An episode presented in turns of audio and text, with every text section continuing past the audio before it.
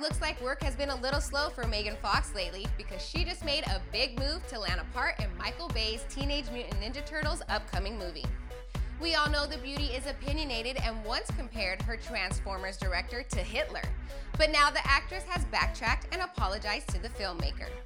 A source said it was Megan that made the first move to talk with Michael, and that since Transformers, she hasn't been getting the leading lady role she had hoped for, and Megan was starting to get concerned that it was because of what she said about Michael.